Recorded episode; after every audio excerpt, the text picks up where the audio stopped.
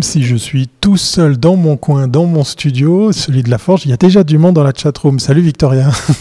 Salut. Oui, parce que pour ceux qui ont l'image et qui regardent ce live, ce numéro 271 du Comin' Mag Live, et vous aurez remarqué que si je tourne la tête comme ça, non, il n'y a personne, mais tu peux tourner la tête, on peut faire croire qu'on est côte à côte. Et ça, pour une raison très drôle qu'on va garder mystérieuse, voilà.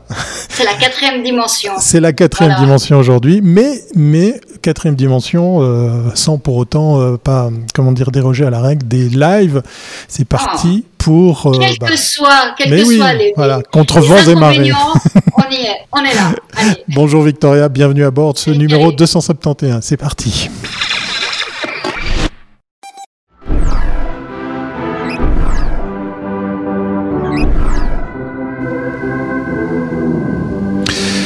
Un numéro, on a l'air détendu malgré effectivement les événements, Victoria, mais c'est quasiment la dernière ligne droite pour nous. Vous verrez d'ailleurs, il vient d'apparaître en bas à droite le logo du Meilleur du Web, parce que on est, nous, dans la dernière ligne droite de cette 11e édition du prix qui récompense les métiers du numérique en Suisse romande.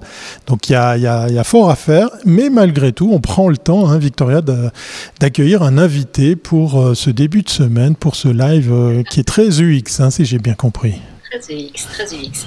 Donc, l'équipe du pôle muséal Plateforme 10 de Lausanne a demandé à l'agence Ratio de créer une timeline pour permettre au public de visualiser les différentes étapes, non seulement des travaux, mais aussi des événements artistiques qui commencent à arriver. Mmh. Donc, on a voulu en savoir plus et puis ça nous a permis de contacter l'agence Ratio et de recevoir aujourd'hui Yann Rigenberg. Salut Yann. Bienvenue à bord. Bonjour, bonjour. Merci de m'accorder votre temps malgré les meilleurs du web. Oui. Non, mais ça, c'est presque de la routine au vu des autres raisons qui viennent un peu chambouler cette semaine. On va tout de suite faire ta connaissance. Allez, c'est parti. Exact. Faire connaissance avec un drôle de métier, si j'ai bien lu, Victoria. Alors tu es cofondateur, Yann, de Ratio, mais en même temps, tu es User Experience Architect. Alors, explique-nous ce que c'est que ce job. En fait, c'est un titre que j'aime pas du tout. Et puis, on est un peu... c'est un terme barbare pour dire quelque chose de très simple, de concevoir des outils numériques en se concentrant sur l'utilisateur final. Ça paraît complètement trivial, mais il ne faut pas oublier que pendant longtemps, on a conçu des sites web sans vraiment réfléchir à pour qui et pourquoi on les faisait. En fait, le User Experience Architect, pour moi, c'est synonyme de Product Designer, sauf que le mot Product Designer, on l'utilise pour les produits physiques depuis, je pense, 150 ans. Je ne connais pas exactement la date des premiers designers de produits, mais disons, toutes les méthodologies qu'on utilise, elles viennent quelque part du design de produits. Concevoir en ayant l'utilisateur final en main. Quand on crée une cuillère ou une fourchette, elle a une forme, elle a une ergonomie. Donc le design de produit, c'est toujours attaché à produire des objets qui étaient centrés sur les gens qui allaient les utiliser. Et puis dans le digital, je sais pas pourquoi, pendant 10-15 ans, ça s'est pas du tout fait comme ça. Puis petit à petit, on s'est rendu... Vas-y. C'est très étonnant parce qu'au départ, les sites web étaient vraiment presque customisés. Il n'y avait pas autant de sites qui étaient déjà préfabriqués. Et on s'est désintéressé de cette question. Et puis aujourd'hui, on a tout automatisé. Tout d'un coup, on s'aperçoit que non, on doit un peu plus penser. Il faut que chaque site se distingue. Comment tu expliques ça ? Moi, je dirais je trouve qu'il n'y a justement pas beaucoup de choses automatisées. Alors évidemment, il y a des outils pour faire des sites vitrines et puis on ne peut pas trop se planter en utilisant ce genre d'outils. Mais le problème, c'est que les outils digitaux, ils gèrent nos vies aujourd'hui. On pense à des sites web, mais après on peut penser à des applications, les applications qu'on utilise sur nos téléphones, mais aussi il faut penser aux applications que vous utilisez vous tous les jours pour travailler, ou des gens qui travaillent dans des bureaux, dans des industries, ils travaillent avec des softwares, et ces softwares, ils servent à faire des tâches parfois très complexes, Donc, il faut vraiment optimiser l'ergonomie et penser l'ergonomie. Les UX designers, on dirait pas, mais ils ont travaillé sur Microsoft Word, sur Microsoft Excel. Dès le départ. Et puis, il faut pas oublier. Google Drive. Voilà. Derrière tout produit digital, il y a des gens, voilà, des UX designers, des, appelons-les designers de produits digitaux. Je pense que c'est pas mal, ça. C'est un peu plus intelligible et puis ça reflète mieux notre métier, je crois. C'est pas mal du tout. Et à propos de pas mal du tout, il y a notre super fan qui nous dit, Anne Daté, qu'on salue d'ailleurs, puisqu'il fait un petit coucou à nous trois, du bon sens. Mais oui, cette évidence, hein, le bon sens aussi, effectivement, comme composante pour bien créer, pour bien aménager tout ça. Mais tout dépend qui l'utilise. Parce que les informaticiens, lorsque le bon sens d'un informaticien, ça donne souvent quelque chose d'absolument illisible pour un profane. Donc, le bon sens, le problème, c'est qu'il n'est pas partagé par tout le monde, non ? Bah, disons que le bon sens, on a chacun notre bon sens, mais connaître vraiment l'utilisateur cible, c'est connaître son modèle mental, connaître comment il réfléchit, observer ses comportements. En fait, le problème aussi souvent qu'on voit dans l'UX, c'est que les gens confondent un peu le côté, on va dire, graphisme, et la conception, le design, en fait. En français, le mot design, il veut dire graphisme, il veut dire esthétique, alors que design, ça veut dire conception.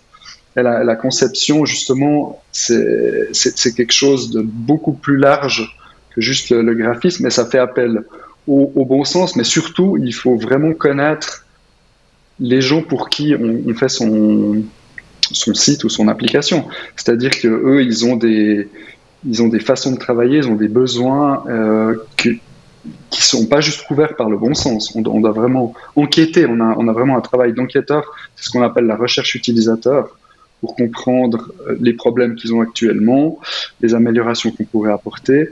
Il y a vraiment tout un aspect très important qui va au-delà du bon sens, je dirais, parce que se mettre à la place de l'utilisateur, tout seul, on peut le faire un peu, mais ça donne d'habitude pas forcément des très bons résultats, juste de se mettre à la place. Il faut vraiment aller à sa rencontre. Et puis, pour ça, on a plein de méthodologies, évidemment, d'interviews, de tests, etc. Enfin, on pourra en parler plus avant, si vous voulez, après. Notre super fan de rajouter, le bouton achat est à la meilleure place et c'est souvent la même, pourquoi alors lui changer de place, effectivement la question reste ouverte, mais on n'a pas que ça comme question à notre invité à ton égard. C'est parti pour la suite. Et justement, bah, c'est pour coller à l'actu, Victoria, qu'on a aussi décidé d'inviter Yann. Effectivement, alors peut-être pour ceux qui ne sont pas lausannois, peut-être explique-nous un petit peu ce qu'est Plateforme 10. Alors Plateforme 10, alors je ne connais pas toute l'histoire de Plateforme 10, mais à la base c'est une entité qui a été créée pour prendre possession du futur lieu à côté de la gare de Lausanne où il y aurait un pôle muséal, donc le musée cantonal des Beaux-Arts, le MCBA, le musée de design et d'art contemporain, le MUDAC, et le musée de l'Élysée, donc le musée de la photo qui s'appelle aujourd'hui Photo Élysée.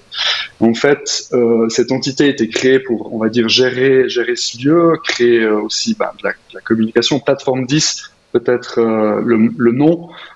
Donc il y a 9 quais sur la gare de Lausanne, et donc Plateforme 10 est le 10e. C'est le 10e quai. Voilà. Et puis maintenant, il y a...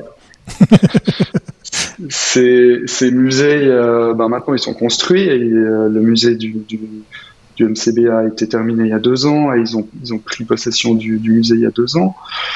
Il a ouvert, sauf erreur, il y a 1 année maintenant. Et puis le MUDAC et Photo Élysée viennent de recevoir les clés ce week-end de leur musée et ils vont emménager en fait en juin de l'année prochaine. Et donc, en fait, nous, on a été mandatés à la base par le MCBA pour faire leur site internet.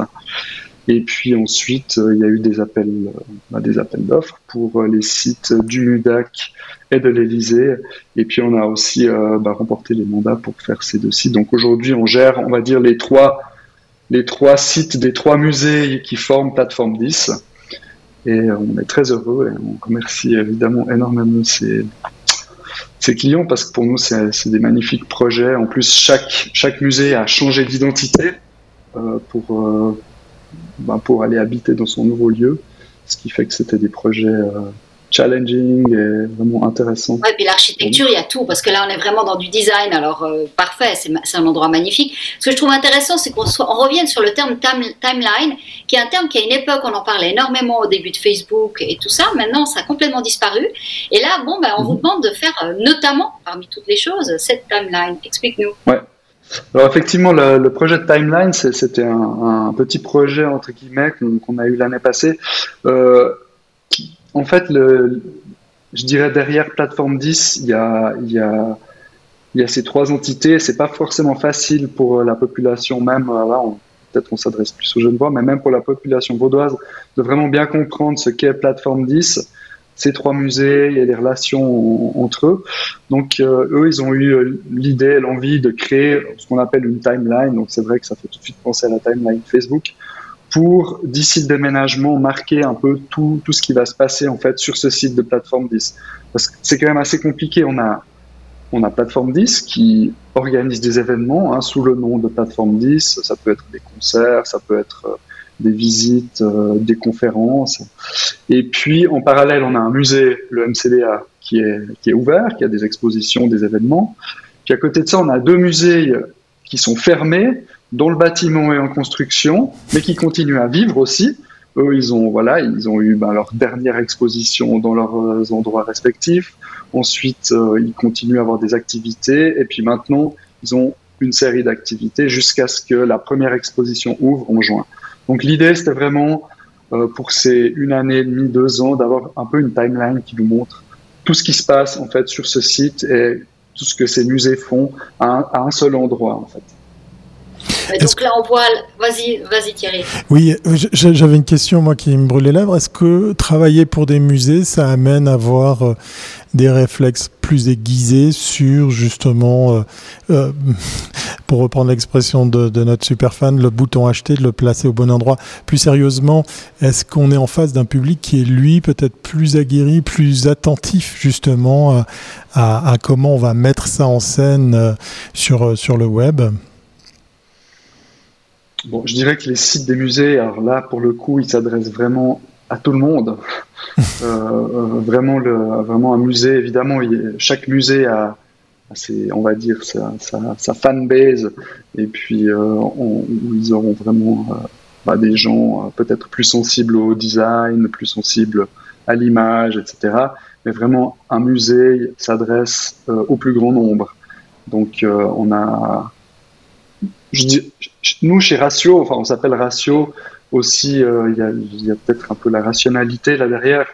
Il y a des patterns, comme on appelle, des habitudes sur le web, où on sait qu'on va trouver un menu à tel endroit, un outil de recherche à tel endroit, etc. On essaye de casser ça le moins possible. Des fois, on le casse pour des bonnes raisons, parfois pour des mauvaises raisons.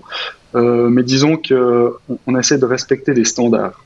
Maintenant, si on prend l'exemple du musée du MCBA, le menu, typiquement, il n'est pas du tout à un endroit standard. Parce que là, on rejoint un peu aussi l'image du MCBA, puis sa nouvelle identité graphique que peut-être vous avez vu, qui est quelque chose quand même d'assez radical. Et puis, il y avait une envie que dans le site, on retrouve aussi quelque chose un peu de radical, peut-être qui bouscule un peu l'utilisateur. Donc voilà, on doit toujours faire un peu le trade entre respecter, on va dire, des bonnes pratiques et puis se permettre un peu des choses un peu plus fofolles. J'exagère un peu, mais disons, se permettre des choses tout en permettant aux utilisateurs de retomber sur leurs pattes quand même. Ou peut-être justement coller à des thématiques comme lors d'exposition, de coller à l'agenda qui permettrait peut-être d'avoir aussi cette touche différente que ce qu'on peut trouver tout le reste de l'année sur le site, j'imagine. Ça pourrait arriver, effectivement. Mm-hmm. Tout à coup, on passe des choses comme ça. Après, normalement, on essaie de ne pas trop toucher aux fondamentaux d'un site. Par contre, on est dans l'amélioration continue. D'accord. Tout le temps, je dirais, on en apprend. Pas tous les jours, mais disons, on a toujours des retours utilisateurs, on étudie des analytics, on fait pas mal de choses. En fait, une fois qu'un site est en ligne, ben, c'est le début de quelque chose, en fait. Et vraiment, il y a tout un pan de notre métier qui, j'ai vu, c'était un peu le sous-titre que vous avez mis au début, optimiser. Effectivement, l'optimisation et l'amélioration continue, c'est une partie hyper importante de notre travail, parce qu'on a beau faire un peu de recherche utilisateur, être des professionnels, un produit, ensuite, on peut toujours l'améliorer. Alors, ce qui est bien dans le digital, c'est qu'on peut facilement l'améliorer. Quand on a créé un produit comme une tasse, et puis que l'on, ça ne serait pas pratique, puis quand on en a fait 500 000 exemplaires, c'est un peu plus compliqué. Ou pour un livre, une fois que c'est imprimé, ben, il faut refaire un tirage. Donc, dans le web, on a cette chance, c'est vrai, dans le digital, de pouvoir optimiser les outils, les améliorer tout le temps. Et c'est ça qui est passionnant. Ça nous amène à la prochaine capsule, Thierry. J'allais te le dire, c'est incroyable. Ouais, même à distance, tu vois, ça marche bien. Ça marche.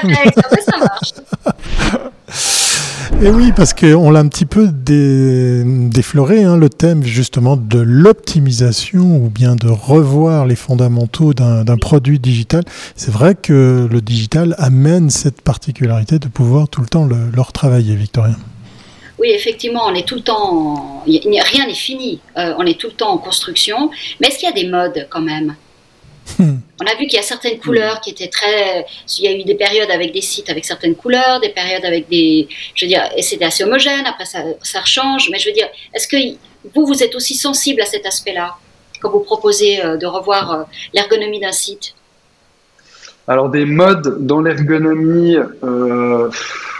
Je trouve que c'est difficile de dire qu'il y a des modes. Il y a de nouveaux concepts qui arrivent périodiquement et qui s'installent. Peut-être le plus connu, c'est le menu hamburger pour un site mobile, pour dire voilà, ici vous trouverez les informations du menu. Voilà, il y a des choses comme ça qui arrivent. Après, il y a des modes, il y en a. Alors évidemment, chaque fois qu'un produit type Facebook, Pinterest, Instagram fait quelque chose, tout le monde va vouloir faire la même chose derrière. Alors, je dois dire que bon, ça fait quand même maintenant plus de 15 ans que je suis dans le métier. J'ai vu toutes les modes passer et partir. On essaye de pas suivre les modes et plutôt de faire des choses qui durent. Maintenant, de temps en temps, il y a des modes, enfin des choses qui sont une mode et qui s'installent et puis qui sont intéressantes. Un temps, ben voilà, tout le monde voulait faire, par exemple. Vous vous souvenez peut-être, sur Pinterest, on avait la maçonnerie, donc les images qui sont un peu sous forme de briques, comme ça. Oui. Exact, tout le monde le faisait. Tout le monde le faisait. Le jour où Airbnb a mis une vidéo en plein écran pour présenter son produit, tout le monde s'est mis à mettre des vidéos en plein écran. Voilà. Les carousels, comme ça. Alors, les carousels, donc voilà, des choses comme ça, il y en a tout le temps. Il y en a qui font du sens. Il y en a qui en font un peu moins, et puis on a le droit d'aller pêcher là-dedans aussi de temps en temps. Ça défile dans la chatroom. Le flat design, le one page, le scroll à l'infini, le parallaxe, voilà. Ça c'est tous des trucs qui te parlent. Le parallaxe, mon Dieu, les parallaxes. Est-ce que là on est dans des effets de mode, ou est-ce que certaines de ces techniques, de ces façons de faire peuvent rester parce que bien utilisées? Mm-hmm. Toi, t'arrives à faire le tri, justement ? Complètement. Alors, je pense qu'il y a vraiment des choses qui peuvent rester. Le flat design, typiquement, jusqu'où on peut être flat. Et puis, en fait, flat design, c'est un design sobre, avant tout. Par contre, qui manque parfois de... On va dire d'indices pour savoir où est-ce que je peux cliquer, où est-ce que je peux pas cliquer. On a des interfaces qui deviennent tellement sobres, parfois aussi vraiment tout d'un coup très brutalistes, ça peut être difficile de se retrouver. Donc je dirais flat design jusqu'à un certain point. L'infinite scroll, c'est pratique, c'est chouette de pouvoir scroller. Typiquement sur un téléphone, on n'a pas envie de faire une autre interaction que de scroller. Donc l'infinite scroll, aujourd'hui dans un feed, ça fait complètement du sens. Ouais. Par contre, des fois, on fait des infinites scrolls. Puis en fait, ça fait pas du tout de sens d'avoir un infinite scroll. Aussi souvent, on a un footer et puis on pourra jamais voir le footer parce qu'on a un infinite scroll. Donc voilà, il y a toujours des petits pièges, dans lesquels on peut tomber avec les modes. Mais je dirais que voilà, c'est toujours au cas par cas en fait. Mais vos clients, quand ils viennent, ils ont des idées précises aujourd'hui de ce qu'ils veulent ou ça se dessine ensemble avec eux et puis peut-être il y a des... Parce que tout le monde veut aujourd'hui des datas. Peut-être qu'avant, lorsqu'on crée son site, on était très content de l'avoir. Après, on a eu son application, on était très content de l'avoir. Aujourd'hui, tout ça, c'est quelque chose de très commun. Par contre, tout le monde veut avoir des leads et puis de la data. Donc, je pense que parmi les options de design, certaines amènent à générer plus d'interactions ou plus de vues. Comment est-ce que vous travaillez avec ça? Comment vous intégrez ça? Bon, ça dépend vraiment du type de client. Hein. Je veux dire, quand on fait un site, j'ai envie de dire vitrine plus, donc présentation, voilà, on va dire d'un musée avec un agenda et puis comme des parties très complexes, mais ça reste un site d'information. Bah là, évidemment que les gens qui rédigent le contenu, qui vont le mettre à jour, ils ont envie d'avoir de la data sur comment les pages sont consommées, qu'est-ce qui est lu, qu'est-ce qui n'est pas lu, est-ce que les gens s'y retrouvent dans le site. Donc là, on a tout plein de challenges informationnels, j'ai envie de dire, sur lesquels on peut travailler. Maintenant, si on travaille pour une application spécialisée, là, par exemple, ça fait plus de 2 ans qu'on travaille sur une application avec un client. C'est l'application que les gens utilisent dans les services routiers dans les cantons en Suisse. Donc, c'est une application extrêmement complexe avec peut-être, je sais pas, moins de 100 utilisateurs, on va dire. Ah ouais. Par contre, voilà, c'est une application qui est cruciale à la, je veux dire, à la vie routière des cantons. Là, on est sur des problématiques complètement différentes par rapport au type de données qu'ils veulent avoir. Voilà, l'audience n'a aucun intérêt. Voilà. Ouais. Alors, l'audience, elle a le taux d'audience, il n'a aucun intérêt. Par contre, les 100 personnes qui l'utilisent, eux, ouais, c'est nos meilleurs amis, des trésors d'informations qu'on va voir et puis qu'on va regarder utiliser les updates de l'application pour voir si on fait juste. Parce qu'il faut vous imaginer qu'il y a des gens qui passent 8 heures par jour derrière leur écran à travailler avec cette application. Nous, des fois, un changement d'un bouton, ça peut leur faire perdre énormément de temps, ou alors, inversement, c'est ce qu'on essaye de faire, leur faire pas seulement gagner du temps, mais vraiment gagner aussi, améliorer leur quotidien, en fait, simplement, parce que voilà, les choses sont plus simples, sont plus faciles à faire, et puis... C'est pas juste gagner du temps et de l'argent, c'est aussi gagner du plaisir à utiliser peut-être une application. Mais j'aime bien que tu introduises un peu la notion d'habitude, parce que je sais que dans ce monde du web, il faut jamais avoir d'habitude. Mais par exemple, si tu prends les sites de news, où lorsque tu cliques sur un news, en principe, quand tu reviens sur le menu, c'est en haut à gauche, mais en haut, et puis 20 minutes, tu as choisi de le mettre en bas. Et donc, ça te demande un effort à chaque fois où tu dois cliquer, tu dois voir où est le petit chevron pour revenir. Mais en même temps, je me posais la question, alors ça, maintenant qu'on a un expert, parce que je me suis dit, je trouve ça complètement dingue qu'ils aient osé être disruptifs à ce point, parce que c'est pas le code dans ce monde-là. Mais en même temps, chaque fois que je le fais, j'ai le sentiment d'avoir la signature de marque sur mon pouce. Qu'est-ce que t'en penses ? Et doublé à ça, parce que ça correspond à l'agenda du nouveau operating system de iOS, de Apple. La barre de navigation est en bas dans Safari sur nos smartphones maintenant. C'est exactement le même exemple. Ouais. Voilà. Ouais, j'étais justement en train de jeter un œil. Alors, moi, il y a 2 choses. Pour le pouce, quand même, quand on est en mobile, les choses en bas sont plus faciles d'accès. Okay. Que de devoir aller jusqu'en haut, surtout avec la taille des mobiles aujourd'hui. D'ailleurs, vous savez, il y a cette interaction sur l'iPhone aussi, on tape 2 fois, l'écran baisse parce qu'on n'a pas des pouces assez longs pour aller jusqu'en haut. Donc, évidemment que de nouveau, ça va dépendre, mais une interaction hyper fréquente, ils sont dû se rendre. Je pense que 20 minutes, voilà, derrière ils ont de la data. Comme tu disais avant, ils ont dû se rendre compte que les gens utilisaient très très souvent ce bouton. Ils se sont dit, peut-être on va essayer de le mettre en bas. Peut-être qu'ils maintenant ils sont en train de le mettre en bas pendant quelques mois et puis voir ce qui se passe. Ou ils ont fait du A/B testing avant de le sortir. Ils l'ont sorti à une série d'utilisateurs.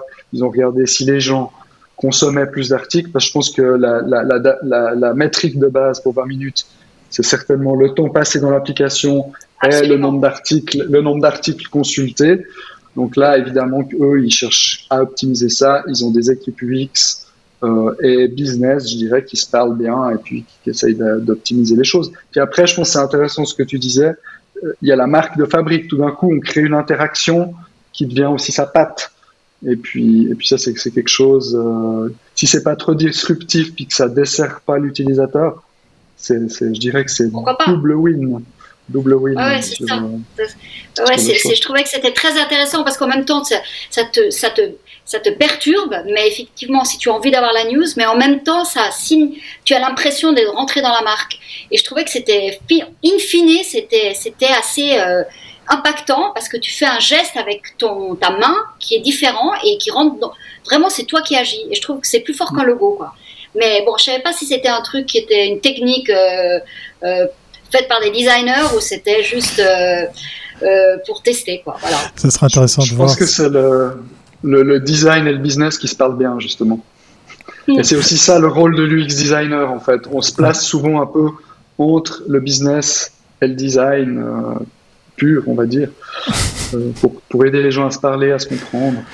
Alors, il y a une question assez amusante dans la chatroom. Il doit bien avoir une raison pour que les Anglais mettent le volant de l'autre côté. Petite réflexion. Ben moi, j'ai la réponse. Ça n'a rien à voir avec l'interface utilisateur. C'est Napoléon la raison. Oui, les Anglais, ils ont décidé de rouler de l'autre côté. Ils ne voulaient pas faire comme les Français. Et voilà pourquoi on roule dans l'autre sens en Angleterre et puis après tous les autres pays qu'ils ont colonisés. Ça n'a malheureusement rien à voir avec l'interface utilisateur. Une autre question assez amusante, est-ce que tu as connu les sites Flash, très brièvement, puisqu'effectivement, il y a la dernière question qui arrive après, derrière. Flash, alors, oui, non, mauvais souvenir. Moi, j'ai commencé ma carrière en 2000. Mm-hmm. Donc, en 2000, on faisait du Flash. Pour faire des choses interactives, on faisait du Flash. Ouais, donc moi, j'ai fait du Flash pendant 7 ou 8 ans. Ouais. Donc, j'ai beaucoup fait de Flash. Ce qui est intéressant, c'est qu'en fait, on faisait du Flash pour vraiment des choses très interactives, très immersives, et puis aujourd'hui, et puis en fait qui marchaient pas très bien au niveau de l'expérience, je pense. Et puis ce qui est marrant, c'est qu'aujourd'hui on peut faire tout ce qu'on faisait avant Flash, on peut le faire en HTML et en CSS. Ouais, c'est fou. Donc les gens se ruent là-dessus et refont les mêmes erreurs qu'on faisait il y a 15 ans en Flash. C'est marrant. L'histoire se répète. Avec maintenant cette dernière question, Victoria, pour ceux qui n'ont pas l'image, parce que vous êtes peut-être en train d'écouter tout ça en podcast audio, et on vous en remercie, du coup vous avez le droit de vous abonner, de partager. La question suivante que pose Victoria à notre invité, UX versus UI, la différence, Kezako. Alors Yann, pour qu'on ne meure pas idiot et qu'on sache tout, vas-y, explique-nous la différence. Mais c'est une fausse question. Il y a pas de, c'est pas qu'il y a une différence en fait. Si on parle de l'UX, pour moi l'UX c'est un ensemble de méthodologies qui permettent de créer des produits centrés sur l'utilisateur. Donc ça va de la stratégie, de la recherche utilisateur, l'architecture de l'information, comment on va ranger un site, le design graphique, donc l'UI justement. Et puis, tout ce qui est évidemment test utilisateur, etc. Donc, user experience, si on veut aller dans les définitions, c'est vraiment qu'est-ce qui définit l'expérience d'un utilisateur sur un site web ou dans une application. Forcément, l'UI, donc le user interface, en fait partie. Donc, pour moi, il n'y a pas de différence. Maintenant, ce qui est sûr, c'est qu'il y a des gens qui sont UX designers, parce que c'est des skills qui sont quand même assez différentes d'un user interface designer. Et les gens, aujourd'hui, ils cherchent des gens qui font UX, UI, qui font tout, enfin, des licornes, là. Puis aussi qui savent développer. Donc voilà, ça existe. J'en connais 3, je pense. Maintenant, un UX designer, il fait pas de graphisme, normalement, je dirais. Il s'arrête peut-être au wireframe. Et puis ensuite, un UI designer va travailler à partir de wireframe pour faire vraiment le visuel final, léché, pixel perfect. Donc, on va dire que pour moi, c'est juste une continuité, et puis que le UI, peut-être, c'est un peu la dernière étape dans toute la démarche UX puisque effectivement c'est ce que les gens voient et c'est ce que les gens utilisent. Par contre, tout ce qu'il y a derrière, la réflexion, la recherche, etc., c'est la partie cachée de l'iceberg, on va dire. Et puis ça, on pourrait dire que c'est l'UX. Mais franchement, moi, j'aime pas du tout cette définition. Je pense qu'il faut voir ça comme un tout et pas les mettre en opposition. Justement, à propos de ces termes magiques, pour les futurs clients, les annonceurs qui seraient en train de regarder ou d'écouter cet épisode, quels conseils tu leur donnerais pour qu'ils fassent la démarche d'aller chercher des spécialistes comme vous ? Parce qu'on en mange très souvent de UX, de la user interface, mais on n'a pas l'impression que c'est forcément quelque chose qui fait partie d'une réflexion qui est moulée dès les débuts d'un projet. Est-ce que je me trompe et comment on peut sensibiliser ce petit monde à faire attention dès le début, justement ?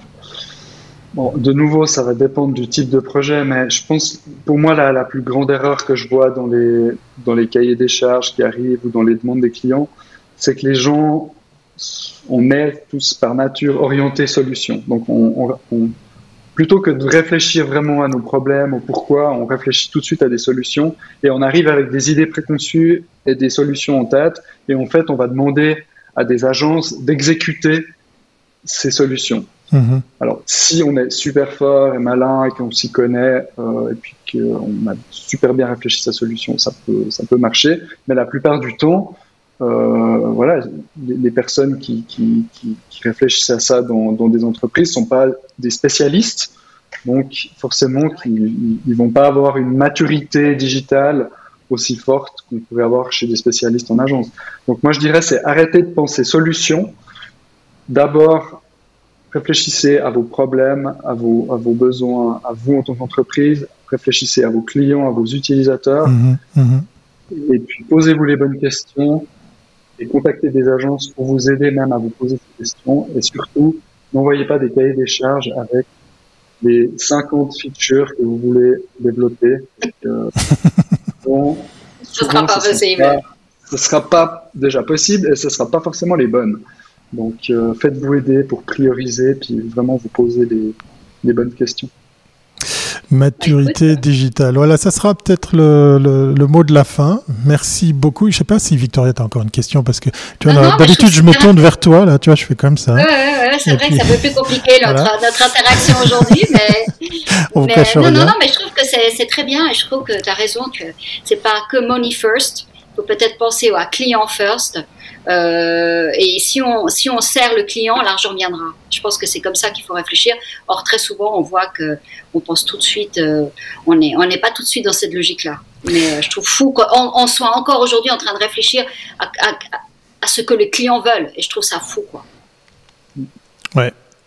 On recevait Yann, cofondateur de Ratio. Voilà un nom d'agence à retenir absolument si vous vous posez ces questions là, maintenant, tout de suite, pour votre prochain projet digital, quel qu'il soit. Merci beaucoup Yann pour cette demi-heure passée ensemble et puis encore bravo pour cette belle réalisation.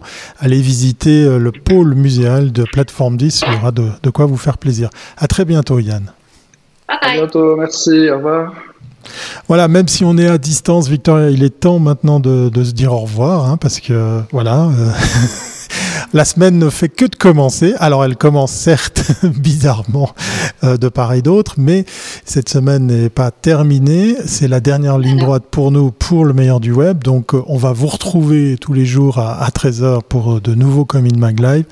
Et puis on vous tiendra informé de l'avancée de l'organisation de ce 11e prix du meilleur du web qui se tiendra le 24 novembre. J'ai tout juste pour les dates cette fois-ci. Voilà, j'ai bien retenu. C'est juste. Portez-vous bien et à très bientôt, c'est Pavan. Bye. À demain Thierry. À demain Victoria. Ciao.